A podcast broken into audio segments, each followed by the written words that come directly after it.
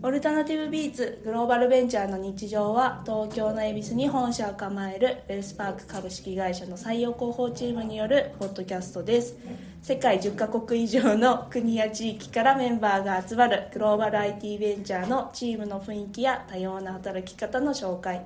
展開する事業の最新情報描く世界観の共有などさまざまな情報をお届けします。プレゼンターは HR チームの加賀谷です。ご質問やお問い合わせは LinkedIn や Twitter の DM からお気軽にどうぞ。アカウントは概要欄に記載しています。はい。ということで始めていきます。今回もですね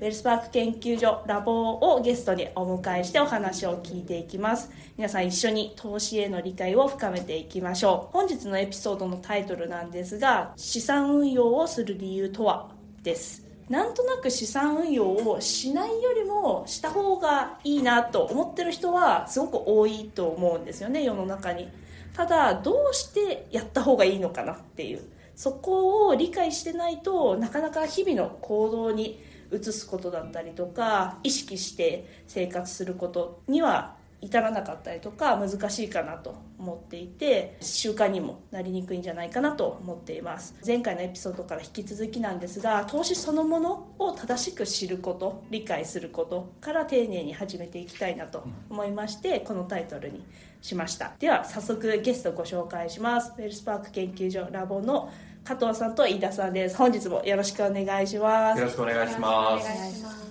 過去に2回エピソード配信させていただいていてどちらも非常に好評でして嬉しいです。1月に1本と2月に1本どちらも今も引き続き再生が続いていて世の中の人が投資に興味を持っているこれは間違いないなっていうことを数字だったりとか肌で感じているところです。ラボのように中立的な立ち位置で発信している情報っていうのは受け手の人にとっては受け取りやすい情報なんじゃないかなっていうのはなんか私が個人的に思っていること。そうですね、もちろん我々も同じチームではあるんですけど CSR の活動であったりとか、うん、トートリーダーシップの活動ですね、まあ、ここをリードしているということで中立的にやっています、うん、会社の持ってるビジョンミッションというのは当然我々も共感しているものの一方でもう事業とは全く関係なく、うん、お客さんとか一般の人たちの方を向いて活動をしている、うん、まあ、そういう立ち位置ですね、はい、はい、早速本題に入っていきたいなと思います。社会人になったら自分のお金というのは管理して運用していく。これは自分のために使っていったりとか、うん、老後のためもしくは自分の将来の家族のために引き金にして使っていく管理するっていうことと運用すること。この2面お金と付き合っていくことはもう間違いなく大事なことだと思うし知識とかリテラシーって言われるものが高いほどより人生バランスよく選択肢を広げて生きていくことができるのはほぼ間違いないと、僕は思っています。私自身はもともと加藤さんとは少し違う20代の頃あんまり考えずに生きてきたタイプだったので、うん。はい、結構考えなしにやりたいことをやってきて直感的に本能的に生きてきてそれがそれで良かったところもありながら、うん、でも今こういう仕事をさせてもらいながら、うん、あもっと意図的に自分で選んでいったら、うん、また違う人生だったら面白かったかなとかそれちょっと反省ちゃんと資産運用とか資産管理とか知ってるっていうのは自分の人生を舵取りしたりデザインする上では、マストだと私は思って。ているので、うん、私も勉強しながら資産管理資産運用してるっていう感じです、いいですね。人生の舵取り飯田さんのキーワード、うん、すごくなんかいいですよ。自分が主役であくまでお金とか資産って脇役なんですよね、自分自身人生をデザインするためこれがまあ目的で、そのための一手段としてお金をどう分配していくか、それは何に使うかっていうこともそうですし、今と将来どういうふうに分配分散していくかっていうことだと思います。でも主役がやっぱり自分でお金が主役になってしまうといわゆるギャンブルの方にね、はい、行っちゃうので資産運用自分の人生のデザインのための手段として必ず現代人には必要なんじゃないかなと思ってます。お金は脇役っていうのをハッとさせられました、資産運用資産管理って考えるとどうしてもその主語がその資産そのものに、私は結構そうなっちゃってたなっていうのは今気づきとしてあって、当たり前のことかもしれないんですけど改めて認識すると本当にそう思いますね、えー、例えば本屋さんとか行って資産運用とか投資の本を読むとお金儲けに寄っちゃってるところがすごく多くて、はい。しかもちょっとこうギャンブルみたいなことを説明する本っていうのも、まあ、一定数半数ぐらいあって自分がまず主役で、そしてその後社会が主役で、その後お金っていうものの運用が分かるっていう、まあ、自分を理解して社会を理解してやっとお金の資産運用が分かってくるっていう。こういう順番で説明してくれるっていう機会になかなかあの世界中の人日本人も含めてね恵まれてないのかなとは思います、ね、先ほど飯田さんも本能的にっておっしゃってましたけど多分多くの人がもう本能的に悪い意味でじゃないんですけどなんとなくの積み重ねでやってきてるみたいな気がするのでこのポッドキャスト聞いて主語は自分整理して考えるのができるとここもまた投資の第一歩な気がしますよね、うん、人生のデザインってねさっき飯田さんが言ってくれたけども、そこを主体的にやるためにお金のリテラシーが高いと選択肢が広がりますよね、うん、人生ってこう選択の連続で自分を成長させるとか誰かに応援するとか応援してもらうとかことの連続なのでお金にしっかりした人しっかりと先々のデザインを考えてる人よりこう世の中を幸せにしてってくれる、うん、で日本豊かさが落ちてるとか言われますけど食べるもの住むものに困るっていう状態では基本的にはないわけなんですよね、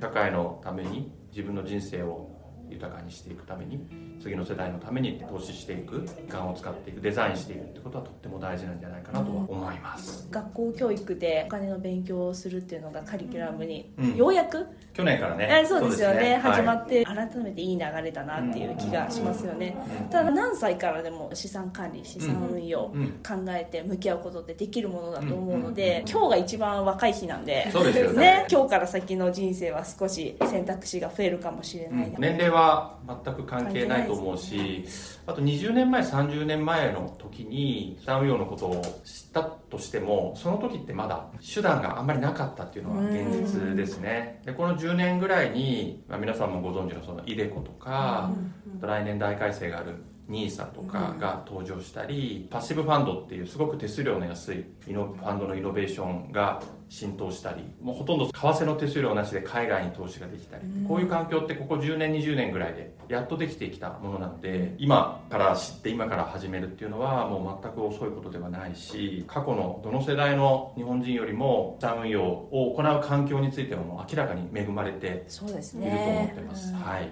始めること大事で政治とお金の投資ってすごく似ている概念だと思っていて、うん、選挙のことも公民の授業で一応中3かな？に習いますけど、うん、やっぱり初め1回目選挙行ってみないとそうです、ね、分かんないじゃないですか。確かに。本当に名前書くんだとかインプして書くんだとかやっぱりリアリティがない、はい、それも投資の世界も同じで今、ね、高校生の人は学校で学ぶことがちょっとできると思うんですけど、うん、やっぱり自分で始めてみてということはとっても大事なのかなと思います。加賀谷さんなんかもねちょっとずつ毎年少しずつ投資の扉を開いてんじゃないかな。あそうですね。はい。私はもうラボに感化 されてはい。ずっと重い腰が上がらなかった2歳でこ何回もやろうと思って手元に書類とかは取り合わせたりとかししてたんですよ。そう。だけどあの書類届いた瞬間にえ書くこと多くない？みたいなのとか、ね、あとなんかえこれ会社にもお願いしなきゃいけないのみたいなのとかお願いしてやってくれるのは分かってるんですけどあの書類届いた時のハードルの高さ、ね、あと問い合わせからちょっと時間経ってから書類届くんですよ。モチベーション上がった後に次の日ならやる気起きるけど1か月2か月空けられる加藤さんおっしゃった通りでよしやろうみたいな時で本当数日内に書類届いて、うん、であの分量だったら、うん、まだ多分モチベーションが、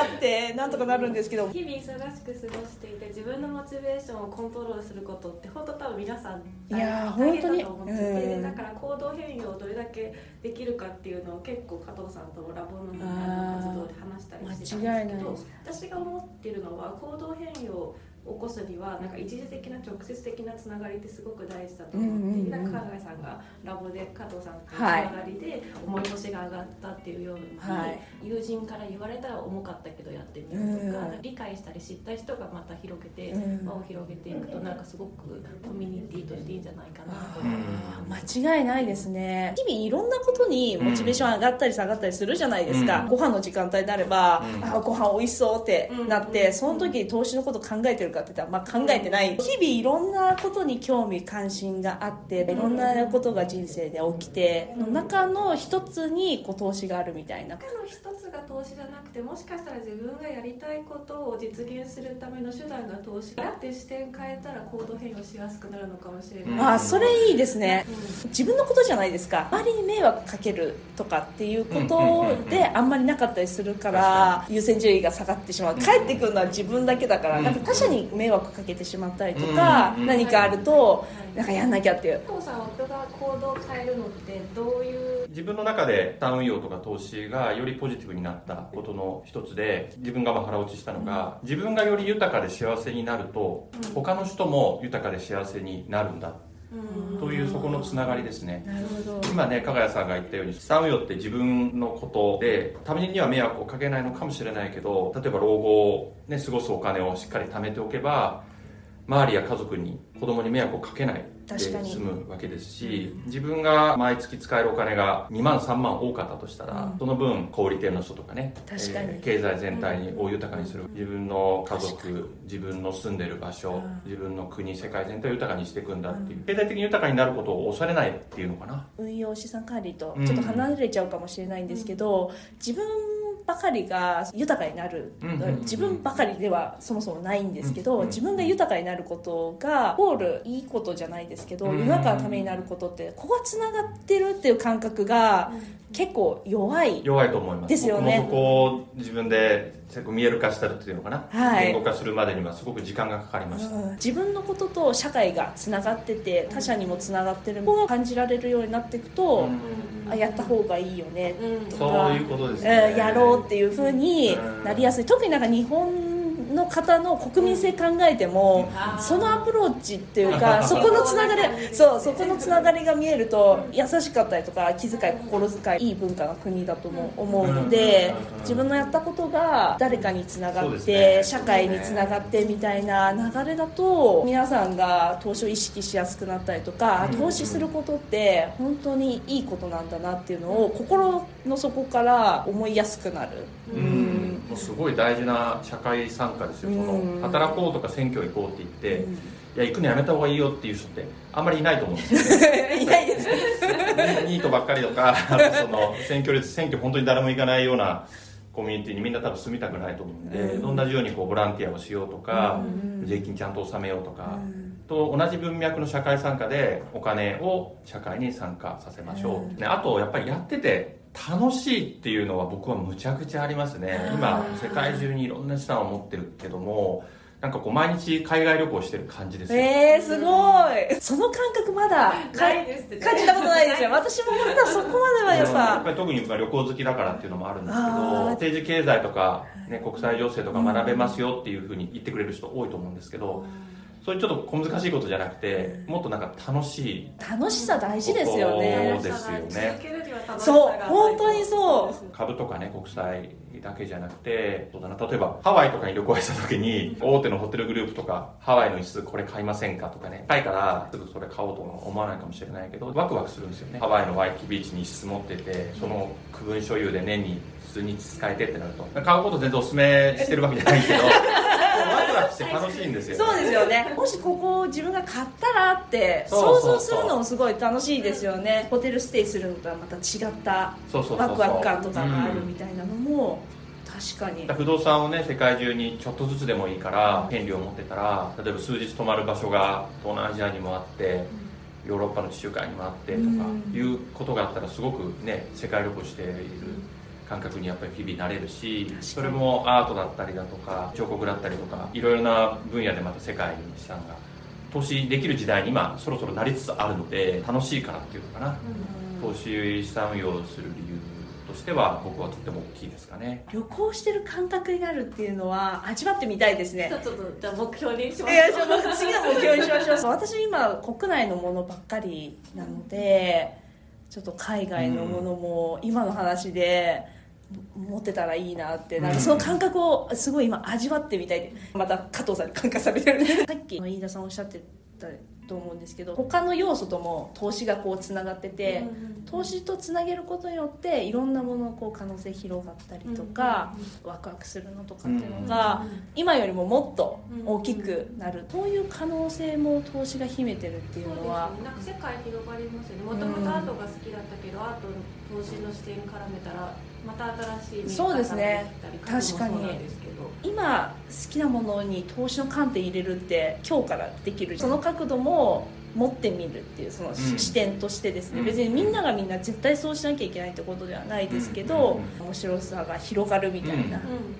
そういう楽しみ方はありそうですね。そうですよね。やっぱり好きなものを知ってるものから入っていくっていうことってすごくね、大事だと思うし、ね、大冗談に構えて投資の勉強っていうことではないと、うん、確かに。思います。気合い入れてよし投資頑張ろうって。やります、腰が重くなるから楽しく楽しいからやります。そうそう確かに。それが良さそうですね。金言が飛び出しまくって私はもうなんか おおみたいな。確かにみたいな感じになりました。加藤さん投資が楽しいっていう感覚になってるじゃないですか、うん、趣味の一つみたいな感じなんですか。タイトルとずれちゃうんですけど今急に気になった人生っていう軸があって資産運用はあくまでもサブなんですけど、うん、人生の軸の中でいろいろ経験をしたいいろんな体験を積みたい40半ばでスマホに入ってる人生時計だともう半分以上の時間使っちゃってるんで 体験をしたいその中で投資っていう切り口で社会を見るとすごくいろんな体験が面白い体験ができる趣味の一つって言われたらその通りかもしれません。投資って身構えてとかちゃんと勉強して取り組まなきゃいけないみたいな感覚の人も多かったと思うんですけどそうじゃない向き合い方とか付き合い方があるような話からこう分かった人は結構いるんじゃないかなって一歩踏み出しやすくなるきっかけになってたらいいな。最後に資産運用する理由今までお話しいただいてきたところと重なる部分もあると思うんですがラボとしての見解を最後に伺いたいなと思ってます。資産運用する理由ですね個人と社会の豊かさと幸せのためにやっていくことです。個人の人生デザインしたい人生があってそのためのあくまで資産運用ということだと思います。資産運用がお金を増やすことが目的にしてしまうとこれほぼ間違いなく失敗するしそれは私たちが伝えたい投資資産運用では全くないというところですね、楽しいから自分の人生の経験がいろいろ増えるすごくあの楽しいことだと思います。今日もいろんなお話聞かせていただいてありがとうございます。ありがとうございました。オルタナティブビーツグローバルベンチャーの日常第9回目の本日は WealthPark 研究所から加藤さんと飯田さんをお迎えして資産運用をする理由とはをお届けしました。 WealthPark 研究所が運営するコンテンツにつきましては概要欄にリンクを記載していますぜひご覧くださいご質問やお問い合わせは LinkedIn やツイッターの DM からお気軽にどうぞ。アカウントは概要欄に記載しています。それではまた次回お会いしましょう。